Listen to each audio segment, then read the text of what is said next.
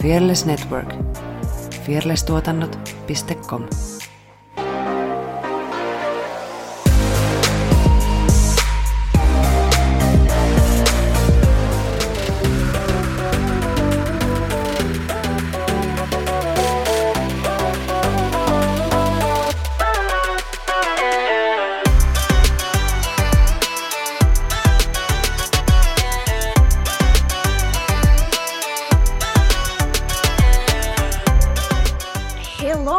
tervetuloa Tanssistudio-podcastin pariin. Ruutuni toisella puolella juttelee Effina Jalonen.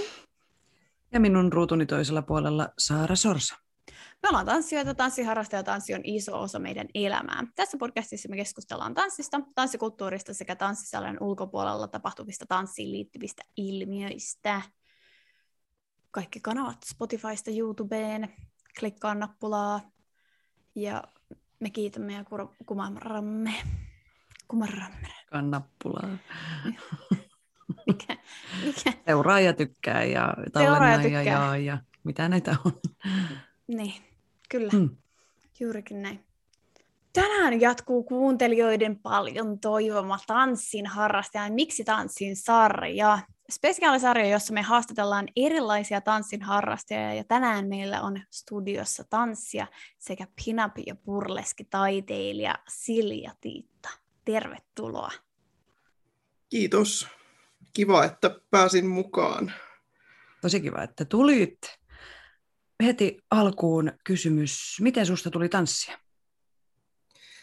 No, mulla on vähän toisenlainen tie tässä kuin useimmilla teidän aiemmin haastattelemilla henkilöillä. Et he aloittaa tämän mainitsemalla, että no menin satupalettiin siinä neljä-viisivuotiaana. Ja mulle kävi näin, että mä sanoin siinä ehkä viisivuotiaana mun äidilleni, että mä haluan balettiin. Ja mun äiti totesi siihen, että ei, sä olet liian kömpelä. Ja no, Mä oon siis luonnostani ollut melko arka, eikä mä oon siis ko- ko- koetellut lapsena juurikaan niin kehoni rajoja, eikä mua myöskään kannustettu siihen. Ja mulla ei ole niin kuin syntynyt sellaista kunnollista käsitystä siitä, että mihin mä ylipäätään voin pystyä. Ja sitten tämä yhdistettynä siihen, että mä oon ollut ylipainoinen lapsi, niin mä oon sitten ollut kaikessa liikunnallisessa tosi huono. Ja tästä sitten voi arvata, että on kärsinyt muun muassa kiusaamisesta ja tommosesta. Uh, teiniässä mä sitten kasvoin siitä ulos, mutta semmoinen niinku arku, arkuus ja huono kehotietoisuus ja sitten niinku taustalla kuitenkin on kummitellut koko ajan.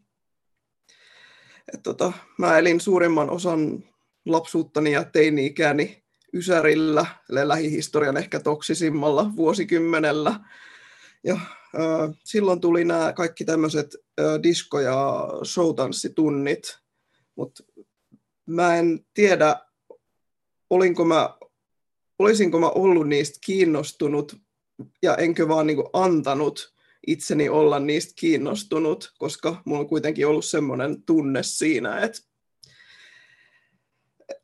että musta ei ole siihen, että mä en niin kuin, kuulu semmoisille tunneille ollenkaan, että mä oon jotenkin vääränlainen. Ja sitten niinku toinen tämmöinen kauhukokemus, mitä tuosta, tai no ei kauhukokemus, mutta ikävä kokemus, niin oli tällainen, että silloin kun mä olin kasiluokalla, niin meidän koulussa pidettiin sellainen pieni tilaisuus, jos esiteltiin niin valinnaisaineiden tuntien kaikki aikaansaannoksia käsitöistä käsitöissä olleet piti muotinäytöksen ja jotain näyttelyä ja tämmöistä, ja kotitaloustunneilla oli tehty leivonnaisiin myyntiin. Ja sitten meidän liikunnan opettaja kokos niin kahden luokan tytöistä sen kuuden hengen ryhmän tekemään tanssiesityksen. Ja mä sitten niin kuin ilmoittauduin tähän, että mä haluan tulla mukaan siihen. Ja me harjoiteltiin sitä muutamia kertoja ja sitten jossain vaiheessa tämä opettaja otti mut erilleen siitä muut ryh- muusta ryhmästä ja sanoi, että mä en nyt kyllä voi jatkaa tässä. Että hän heitti mut siitä siis ulos. Ja ilmeisesti mä en oppinut sitä koreoa sitten riittävän nopeasti. Ja mä lähdin pois liikuntasalista ja menin vessaan itkemään. Ja sitten vähän ajan päästä mun kaveri tuli hakemaan mut sieltä ja hän sanoi sitten, että joo mäkin lähdin siitä pois. ja nämä muutkin tytöt oli sitten niin kuin myöhemmin tuli sanomaan, että he olivat ihan järkyttyneitä tämän opettajan käyttäytymisestä. No sitten siellä ää, tilaisuudessani mä esittelin muotinäytöksessä mun tekemäni mekon ja uploaderasin näille muille tytöille sen heidän esityksensä jälkeen. Mutta kaiken tämän tämmöisen kuran jälkeen mä sitten kuitenkin löysin tanssin pariin. Et ensimmäinen oli tämmöinen oli historiallinen tanssi. Et mä aloitin lukiossa äh, larppaamisen ja historian elävöittämisen, ja nämä on siis ollut muutenkin niin kuin iso osa mun tätä henkilökohtaista kehitystarinaa, ja historiallinen tanssi tuli sitten niiden myötä. Ja mä harrastin sitä niin kuin muutaman vuoden ajan, ja lopulta sitten ehkä kuitenkin keskityin enemmän niiden keskiaikaisten vaatteiden tekemiseen ja historialliseen ruoanlaittoon ja maalaamiseen ja kaikkeen tämmöiseen. Opiskeluaikana mä sitten niinku kokeilin myös flamenkoa ja itämaistanssia, mutta ne ei sitten ottanut silleen tulta alleen. Mutta sitten niin burleski on ollut semmoinen juttu, mitä mä oon seurannut nyt tuossa Suomessa noin niin yli kymmenen vuotta jo. Mutta sitten neljä vuotta sitten mun yksi kaveri sanoi mulle, että sun pitäisi tehdä burleskia. Et musta sä olisit hyvä esiintyjä. Sille, että aha. Et vähän piti niinku sulatella tätä ajatusta, mutta sitten mä päätin, että no kai sitä voisi kokeilla. Ja mä kävin muutamissa työpajoissa ja sitten niin kuin Turus alkoi silloin seuraavana syksynä burleskin viikkotunnit, niin mä menin sitten niille ja sitten mä aloitin myös tanssitunnit siinä samana syksynä ja nyt sitten niinku tanssiminen jatkuu edelleen. Et niinku tanssiminen on jotenkin tullut mun elämääni tuommoisten muiden asioiden kautta, mutta mut niinku tässä vaiheessa jo tanssi on niinku itsessään ja sitten mulle ole tärkeää. Ja niinku jotenkin musta tuntuu, että se oli niinku it was meant to happen, niin kuin, että vaikka siellä lapsuudessa oli niitä kurjia kokemuksia teiniässä, niin, niin kuin nyt jotenkin, mm, mitäs mä sanoisin, että sinut on tarkoitettu tanssijaksi. Joo, niin näin kuin, voisi ehkä sanoa. Että, että vaikka siellä, siellä tuli niin kuin niitä ikäviä kokemuksia ja tosi ikävä kuulla, että olet kokenut tuommoista, mutta hyvä, että ne sun luokkakaverit puolusti sua silloin siinä koulutilanteessa ja, ja niin, mm, sinä olet tanssia. ja ei ole ikinä liian myöhäistä aloittaa tanssimista. Siis nimenomaan. Mm. Että ei tarvitse aloittaa sillä satupaletilla, vaikka sä olisit silloin halunnutkin mm. sinne, mm. sinne tota, tunneille silloin viisivuotiaana. Mutta ehkä tämä oli just se täydellinen reitti sulle. Hmm. Niin. Sitä on pitänyt löytää ne omat tavat tehdä. Hmm. Ja mietin, tota, että kuinka paljon merkitystä on just sillä, että millaista, niin kuin, millaista palautetta saa lapsena ja nuorena. Et tuli mieleen yksi ystäväni, jonka äiti on sanonut hänelle, että älä laula, että et sä osaa laulaa, niin sitten hän ei nykypäivänäkään vielä laula, koska hänelle on sanottu niin, niin kuin, että tota, että miten, miten pitkälle ne kantaa ne semmoiset, mitä meille sanotaan silloin, kun me ollaan kasvavassa iässä. Ja vanhempanakin. Siis se on varmaan ihan iästä riippumatonkin asia. Joo, kyllä siis niin kuin sanotaan, että tota, yhden huonon kommentin kumoamiseen tarvitaan vähintään kymmenen hyvää. Jep, just näin. Sä kerroit tosiaan tätä jaksoa valmistellessa, että sä oot menneisyydessä, ihan niin kuin äskenkin totesit, niin oot kokeillut eri tanssilajeja, mutta aktiivisesti tanssia aloit harjoitella vasta 35-vuotiaana.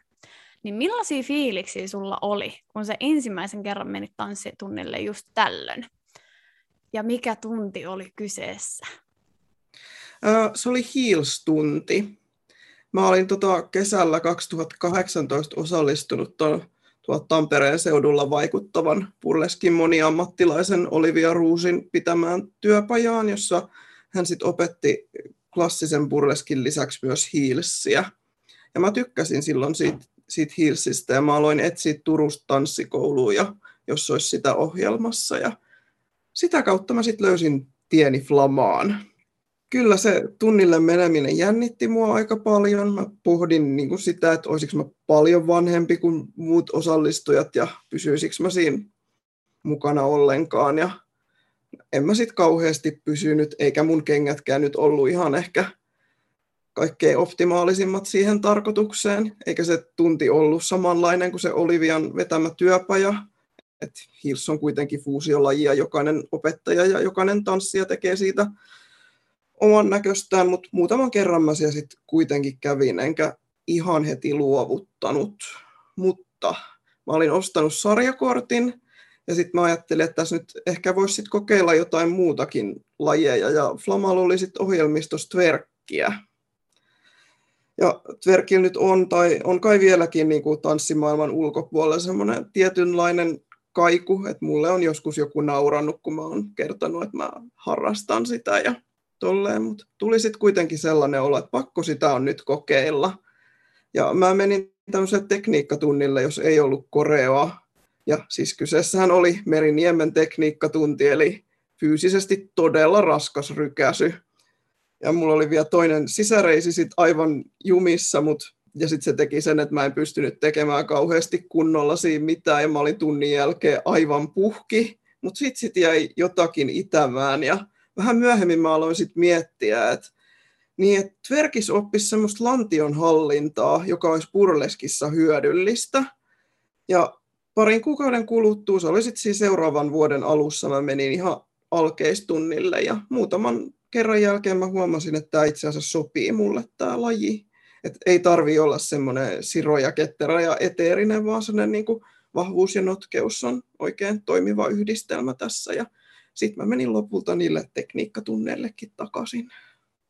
Ja mä oon miettinyt, kun Flama, vaikka se on minun työnantajani ja tämä ei ole mikään maksettu mainos, mutta ö, en tiedä kauhean montaa tanssikoulua, joka olisi kuin Flama. Siis, että siellä on ö, aikuisia pääosin harrastajina ja on niin kuin, tai just yleensä tanssikoulumaailma tuntuu olevan semmoinen, että sun on mentävä sinne putkeen silloin satupaletti-ikäisenä viimeistään koulu aloittaessa ja sitten on niin kuin, treeniryhmät on niin kuin just se satupaletti, sitten on ne ikäluokat ja sitten on joku plus 30-ryhmä, joka Joo. Niin kuin, siinä on kuitenkin plus 30-100, niin on aikamoinen skaala ihmisiä tavallaan, että, niin kuin, että mun mielestä niin kuin Flamalla on kiva, kun sinne on helppo tulla. Joo, siellä voi myös niin kuin määritellä sen oman tavoitteensa mm. itse. Niin, ja voi kokeilla eri lajeja, eri tyylejä, testailla, että ne just nämä kymppikortit ja muut niin mahdollistaa sen, ja noin drop-in tunnit, että ei tarvitse valita silleen, että mä menen nyt tähän ja sitten mä oon nyt tässä lajissa sitten seuraavat puoli vuotta. Että voi tutkia ja löytää sen oman tyylinsä. Ja kaikki tykkää eri lajeista, niin sitten just, että jos se verkko on sulle ollut semmoinen favorite, niin tosi kiva kuulla. Näin. Mulla on näköjään jotkut maanantai-aivot vaikea muodostaa lauseita. Ihan hyvältä tuo kuulostaa. Kuitenkin sä olit jo ennen kokeillut noita lajeja, ennen kuin sä täytit 35. Mutta mikä näin niin kuin aikuisiellä oli toisin ja saisut jatkamaan tanssiharrastusta? No se oli se burleskin tekeminen siinä se semmoinen jotenkin motivoiva johtotähti, että sit se vei niinku painetta pois siltä, että pitäisi siitä niinku itse tanssista välttämättä omaksua kaikki mahdollisimman nopeasti. Ja kyllä se, niinku se Flaman ilmapiiri on ollut siinä merkittävä, että siellä tuntee itsensä tervetulleeksi ja se, että se on nimenomaan sellainen aikuisten tanssikoulu. Ja sitten se, että vaikka siellä niinku suurin osa tanssijoista varmaan onkin mua nuorempia, niin en mä kuitenkaan ole siellä niinku ainut tämmöinen 40 lähestyvä. Ja sitten siellä on mukana myös mua vanhempiakin tanssijoita. ja itselle sopivien lajien löytämisen merkitystä ei sitäkään voi unohtaa. Niin hei, mitäs kaikki lajeja sä tanssit? Ja mikä just näissä lajeissa on parasta? Tuossa oli nyt toi jo mainittu twerk.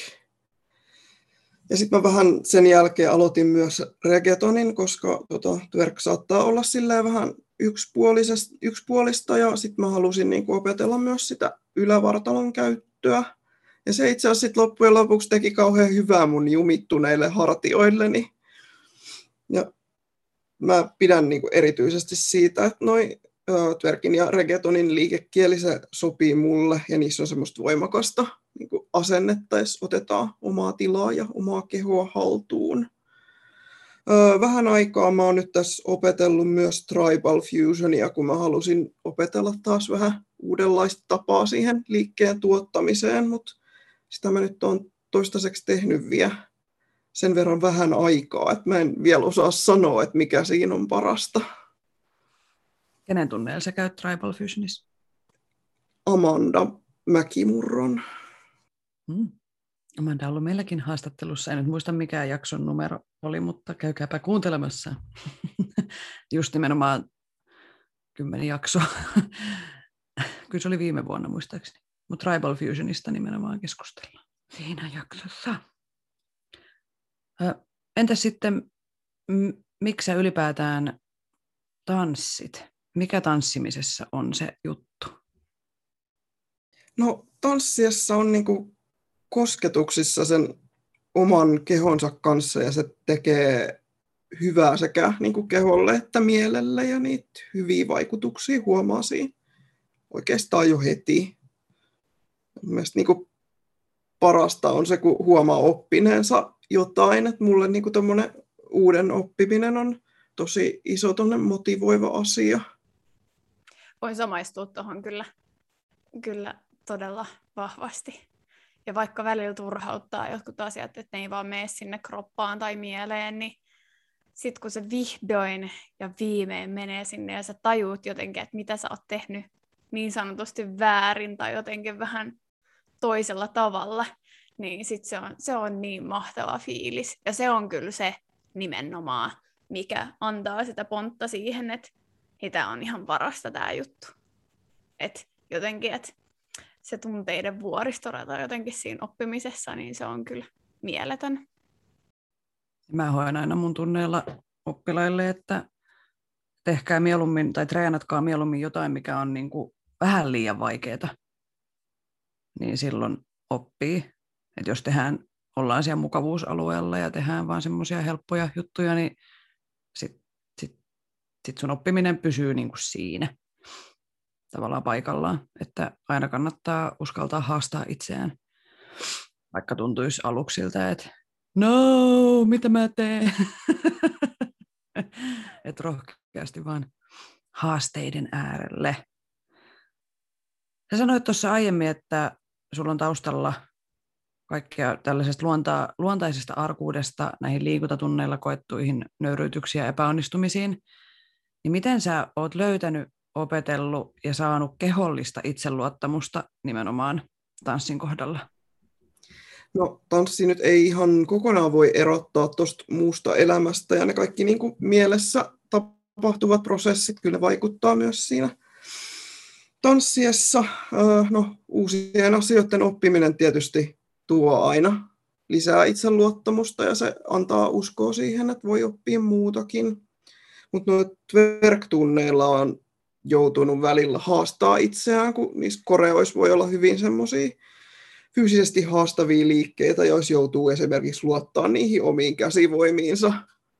Et ensin siitä tulee helposti ajatus, että mä en pysty tohon ikinä, mutta sitten kun vaan tarpeeksi yrittää ja löytää ne omat voimat ja tämmöiset niin tarvittavat tukipisteet siitä, niin sitten se voi muutaman viikon päästä jo onnistua. Luottaa prosessiin. Joo, Mm.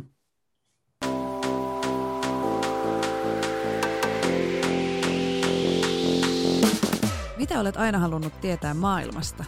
Kauneudesta, kulttuurista tai kenties teknologiasta? Puhutaan podcastissa luova multitaskaaja Effiin Jalonen sekä Banimama Saara Sorsa etsivät vastauksia eri aihealueisiin yhdessä kiinnostavien vieraiden kanssa. Aina yksi tuotantokausi kerrallaan.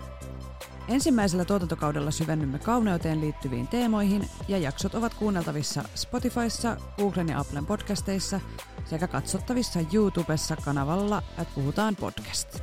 Osallistu keskusteluun somessa ja lähetä meille viestejä Instagramissa, että puhutaan podcast. Puhutaan podcastia julkaisee Fearless Productions. Mitä vinkkejä sulla olisi ihmiselle, jotka on miettinyt tanssitunnille menemistä, mutta ei ole vielä syystä tai toisesta uskaltanut? Et mistä kannattaisi lähteä liikkeelle? No kannattaa kokeilla tuommoista jotain drop-in tuntia tai vaikka työpajaa, että sellaiseen voi mennä tosi matalalla kynnyksellä ja ohjaajalle voi sanoa siitä sen, että tulee ensimmäistä kertaa kokeilemaan. Että kokeillessa ei välttämättä tarvitse edes muita varusteita kuin semmoiset niin liikkumiseen sopivat vaatteet, ei ole, että ei ole pakko hankkia sen lajin vaatimia kenkiä tai että twerk- tai burleskitanssitunnille ei ole pakko mennä minisortseissa ja verkkosukkiksissa, ja työpajaan voi mennä vaikka niin eri kaupunkiin, jos jännittää liian tuttuja ympyröitä. Tämmöisessä ei tarvitse niin sitoutua mihinkään, eikä tarvitse hampaat irves käydä sitä kurssia loppuun, vaan sen takia, että on maksanut siitä. Tämä on niin kuin hyvä tapa kokeilla erilaisia lajeja ja sitten sen kokeilun jälkeen voi kuulostella, että miltä se ajatus siitä säännöllisemmästä harrastamisesta tuntuu. Ja sitten jos ei se kokeilu ehkä onnistukaan, niin sitten kannattaa muistaa se, että vika ei välttämättä ole sinussa. Et ehkä se laji ei sovi tai sitten voi olla, että se opettaja osaa havainnollistaa niitä asioita sillä tavalla, että ymmärtäisit kunnolla ja jonkun toisen opettajan tyyli voi sitten jo toimia paremmin, että kannattaa kokeilla toista lajia tai toista opettajaa tai toista tanssikoulua. Ja sitten tämmöinen, että tämä kuulostaa tosi kliseiseltä, mutta ne muut osallistujat ihan oikeasti, ne on kiinnostuneet lähinnä itsestään ja omasta tekemisestä, eikä ne katsele ja arvioi muita, ainakaan näin niin kuin aikuisten kesken. Et itseään ei kannata verrata muihin, että tunnista tai työpajasta riippuen siellä voi olla mukana paljon sellaisia, joilla on paljonkin kokemusta. Superhyviä vinkkejä kyllä. Mm.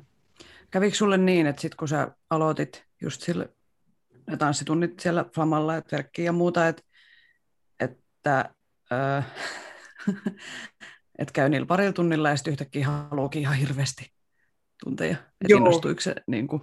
Joo, ja niin kuin, sitä käy vielä edelleen aina silloin tällä. Vähän pitää sitten rajoittaa, ettei ihan polta hitteä loppuun. Mm. Jota varoitus kaikille, jotka harkitsee tanssin aloittamista, niin se on addiktoivaa, kun pääsee on. vauhtiin. Mm. Silloin kun itse aloitin Flamalla ensiharrastajana, niin kävi ihan samanlainen, että Saaran kanssa käytiin, käytiinkö myös jossain salsassa ja pachatas ja yhtäkkiä olikin anytimeit ja oli Flamakruussa ja oli niin kuin joku 15 tanssituntia viikossa. Tota. Viikko periaatteessa täynnä. niin, että varoituksen sana kaikille. jotka haaveilee tanssin aloittamisesta, niin rohkeasti kokeilemaan, mutta ö, emme vastaa seurauksista, kun innostut. Mihin me sitten jäätiin? Mm-mm. No entä sitten ylipäätään, mitä vinkkejä sulla on ihmisille, jotka epävarmuuden takia jättää tekemättä ylipäätään eri asioita? Et miten tämmöisestä voisi päästä irti?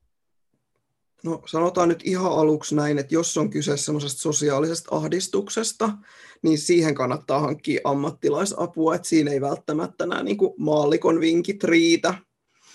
Mutta noin muuten, niin kannattaa lähteä semmoisesta niin kuin itsensä tutustumisesta, että, että niin kuin mikä jännittää, mikä on se konkreettinen asia, mikä pelottaa, ja sitten niin kyseenalaistaa se, että onko sitä pelko oikeasti aiheellinen, ja mikä on pahinta, mitä voi tapahtua, olisiko se sitten kuitenkaan maailmanloppu. Et meillä on tosi paljon tämmöisiä automaattisia ajatuksia, jotka vaan tulee jostain, ja useimmat niistä ei pidä paikkaansa ollenkaan. epävarmuus on tosi ymmärrettävää ja inhimillistä ja monilla on selkeitä syitä, mistä se kumpuaa. Että tämmöinen niin kuin itsensä ymmärtäminen ja omien ajatusten kyseenalaistaminen on tietysti pitkä prosessi, eikä se korjaa kaikkea heti, mutta kyllä sitä kannattaa yrittää.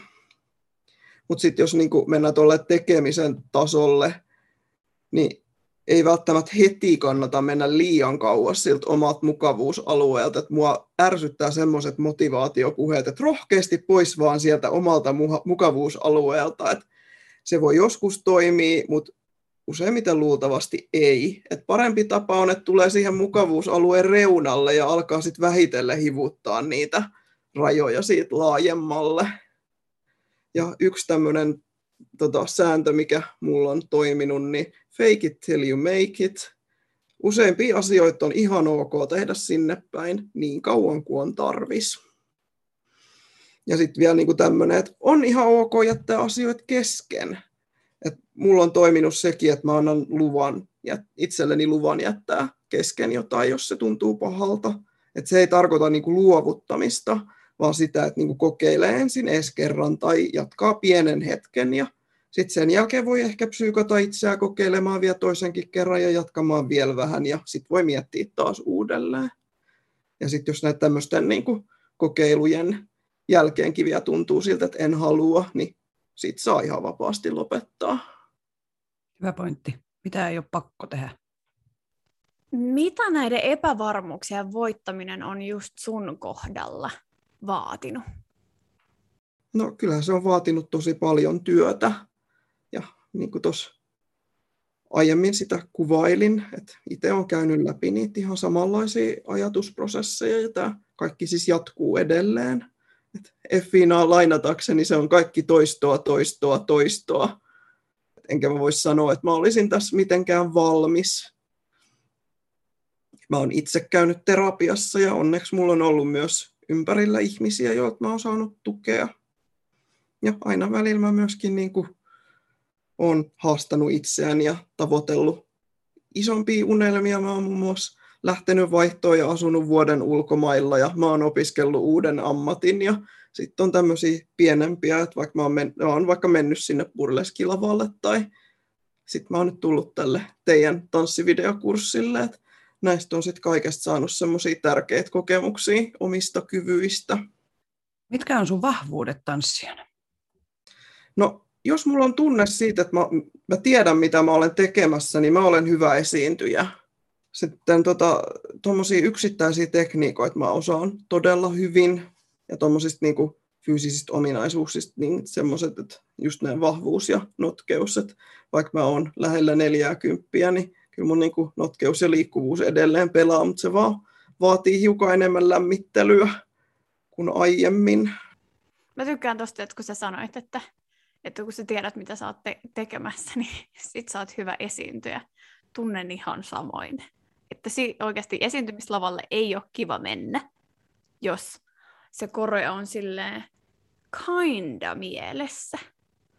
Et vähän niin kuin sellainen epävarmuuden siinä rajoilla, että osaaks mä tän nyt vai en, muistaaks mä nyt niitä askeleita vai en. Niin se myös ei välttämättä näy esiintymisessä, mutta se tuntuu oikeasti tosi suurelta sellaiselta kiveltä, että kun menee sinne lavalle, että jos ei se ole handussa. Burleskissa on ollut niin kuin se hyvä, että on tajunnut sen, että se on mun show. Mä en voi tehdä siellä lavalla mitään väärin. Se on todella yksin, yksin esiintyessä niin, niin kuin, tosi hyvä puoli siinä, että kukaan ei tiedä, mitä sun pitäisi tehdä, ja sä voit tehdä periaatteessa mitä vaan. Mm, entä sitten mitä haasteita sä koet tanssiin liittyen? No tuossa mun kokemuksessa painottuu sitten niin tekniikan harjoittelu ja sitten siitä liikkumisesta puuttuu sellaista niin kuin sidosteisuutta tai jatkuvuutta, että sen jossain koreoissa kyllä huomaa, ja mä joskus vähän arkailenkin koreoiden tekemistä sen takia, no mä en ole kauhean nopea tai ketterä myöskään. Ja sitten niin tietysti aina taustalla vaikuttaa se, että se luottamus siihen omaan tekemiseen ja oman kehon pystyvyyteen välillä horjuu ja sitten pitää soveltaa taas sitä fake it till you make it ohjetta. Mikä on ollut sun joku, jokin ikimuistoinen tanssiin liittyvä kokemus? Mun oli vaikea sanoa siihen mitään yksittäistä, mutta tota, sieltä niin kuin historiallisen tanssin ajoilta semmoiset jotkut tanssiaiset, mitä on jossain keskiaikatapahtumissa pidetty, että kaikki on pukeutuneina ja siellä niin kuin sen tanssin lisäksi no, noudatetaan semmoisia tietynlaisia rooleja, semmoista niin kuin kohteliaisuutta ja niin kuin sellaisia, no sellaista niin kuin ritarillisuutta ja miten sitä nyt sitten voisi kuvailla.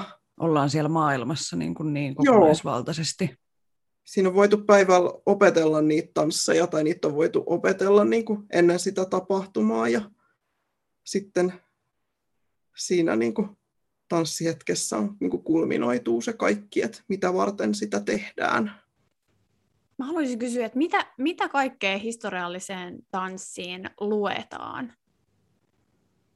No siinä, mitä mä oon harrastanut, niin ne on ollut renesanssi- ja barokkitansseja. Me yleisesti ottaen puhutaan keskiaikaisista tansseista, mutta sehän nyt ei oikeastaan pidä paikkaansa, kun keskiajalta on säilynyt hyvin vähän mitään niin kuin alkuperäisteoksia tai edes musiikkia, joka pystyttäisiin yhdistämään johonkin tiettyyn tanssiin. Sitten nämä niin kuin historiallisen tanssin yhdistykset ottaa siihen mukaan sit myös niin kuin varmaan rokokoota ja ehkä 1800-lukuakin. Jännä, miten, on niin kuin, että miten se tieto niistä tansseista on kulkenut tänne asti. Tai silleen, niin, se semmoinen tutkimustyö on mielenkiintoista. Ja sitä tutkimustyötä tehdään ihan sillä niin kuin harrastajapohjaltakin, että se ei niin kuin, siinä voida luottaa pelkkään semmoiseen akateemiseen tutkimukseen. Että se voi olla, että joku harrastaja on saattanut rekonstruoida jonkun 1500-luvun italialaisen hovitanssin ja sitten hän on niin kuin, vertaisopettanut sitä niin. muille harrastajille. Mitkä asiat inspiroi sinua tanssijana? No ehkä kaikkein eniten niin kuin visuaalisuus, eli se mitä sillä tanssilla voi ilmaista. Mä niin kuin näen mielessäni kaikki niin kuin erilaisia tanssivia hahmoja ja myös sitä, että millaisia pukuja niillä ehkä on. Ja tuolla, että mä muutenkin niin kuin hahmotan visuaalisesti kaikkea. Joskus myös musiikki. Mä en ole ehkä samalla tavalla musiikkiorientoitunut kuin vaikka te, mutta niin kuin kyllä mä sitten voin saada tota eri kappaleista semmoisia niin inspiraatioita ja niin kuin tunteita, että tämä on nyt jotain, mitä on ihan vaan niin kuin pakko tanssia. Että sulla on vahvempi just se visuaalinen puoli. On, joo. joo.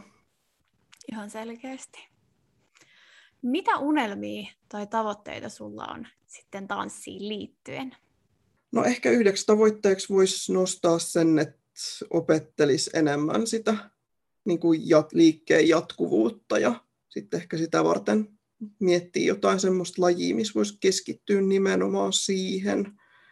Ja sitten kaikkea semmoista niin kuin pientä, mikä tekee siitä esityksestä sen esityksen ja tekee siitä niin kuin jotenkin tanssista tanssia, että kaikki jotain käsien liikkeitä ja ihan niin kuin kävelyä ja kaikkea tuommoista mä haluaisin oppia lisää. Että niin kuin kaikkea tuollaiseen esiintymiseen ja esityksen rakentamiseen liittyviä asioita.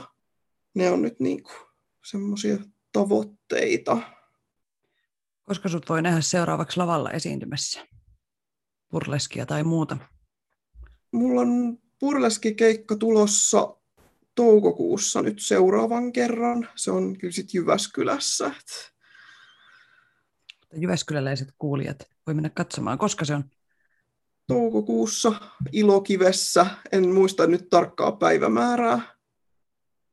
Niin, sitten se, että jos tota, tämä niinku tanssivideon saadaan tässä niinku piankin valmiiksi, niin siinä sitten voi nähdä. Niinpä. Joo, ennustaisin, että sekin tulee hetkonen huhtikuussa. Saadaan sitten se ulos eetteriin. Joo, siitä tulee hieno, Mm. vaikka itse on jonkin. Ei ole ko- kameran edessä, mutta kuitenkin. kuitenkin. Hei, viimeisenä kysymyksenä. Mitä tanssi merkitsee sulle? No, mulle tuli tämmöinen niin ajatelma tuossa, kun oli koronasulkujen takia tanssikoulut kiinni eikä tanssimaan päässyt, niin että tanssimattomuus on harmaa kuoppa. Ja niin kuin tanssi on jotain sellaista, mikä tuo elämään sitä väriä ja iloa ja ilman sitä on ikävää. Joo, täysin samaa mieltä. Kyllä se niin kuin mielenterveydelle tekee ihan ihmeitä tanssiminen, että pääsee laittaa vähän eri tavalla aivot narikkaan. Totta kai siinä täytyy myös käyttää tosi paljon aivoja meidänkin välillä. Mutta tota, kyllä se niin kuin, ilman sitä on jossain sellaisessa ihmeellisessä mustassa aukossa. Mm. Niin kyllä se niin kuin erottaa sen arjen. Ehdottomasti. Ehdottomasti. Siitä saa sellaista pientä breikkiä aina iltaisin, kun käy jollain tunneilla, että, että no niin, nyt ei tarvitse ajatella työjuttuja tai koulujuttuja. Hei, kiitos Silja, kun tulit meidän vieraaksi ja jaoit sun ajatuksia meidän kanssa. Oli tosi mielenkiintoista kuulla. No kiitos, että sain tulla. Oli kiva. Tässä oli tämän kerran Tanssistudio podcast. Kiitos kaikille kuuntelijoille. Osallistu keskusteluun lähettämällä kysymyksiä, omia tanssistoreja, kommentteja tai ideoita sähköpostitse osoitteeseen tanssistudiopodcast.gmail.com tai Instagramissa yksityisviestillä tuta. Tuta. Tuta. Ta ta ta. Tuta. What? At Tanssistudio podcast. Moikku! Moikku!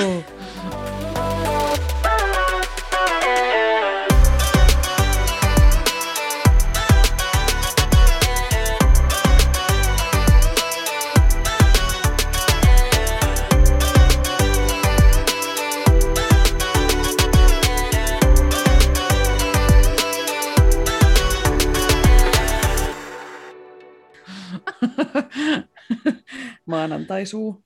On, on siis, on siis tuottaminen on On todella. Mä olisin tarvinnut tähän niin viikonlopun jälkeen saa sen yhden ihan täysin vapaa päivän, että niin. aivot pysyis, pysyis kasassa.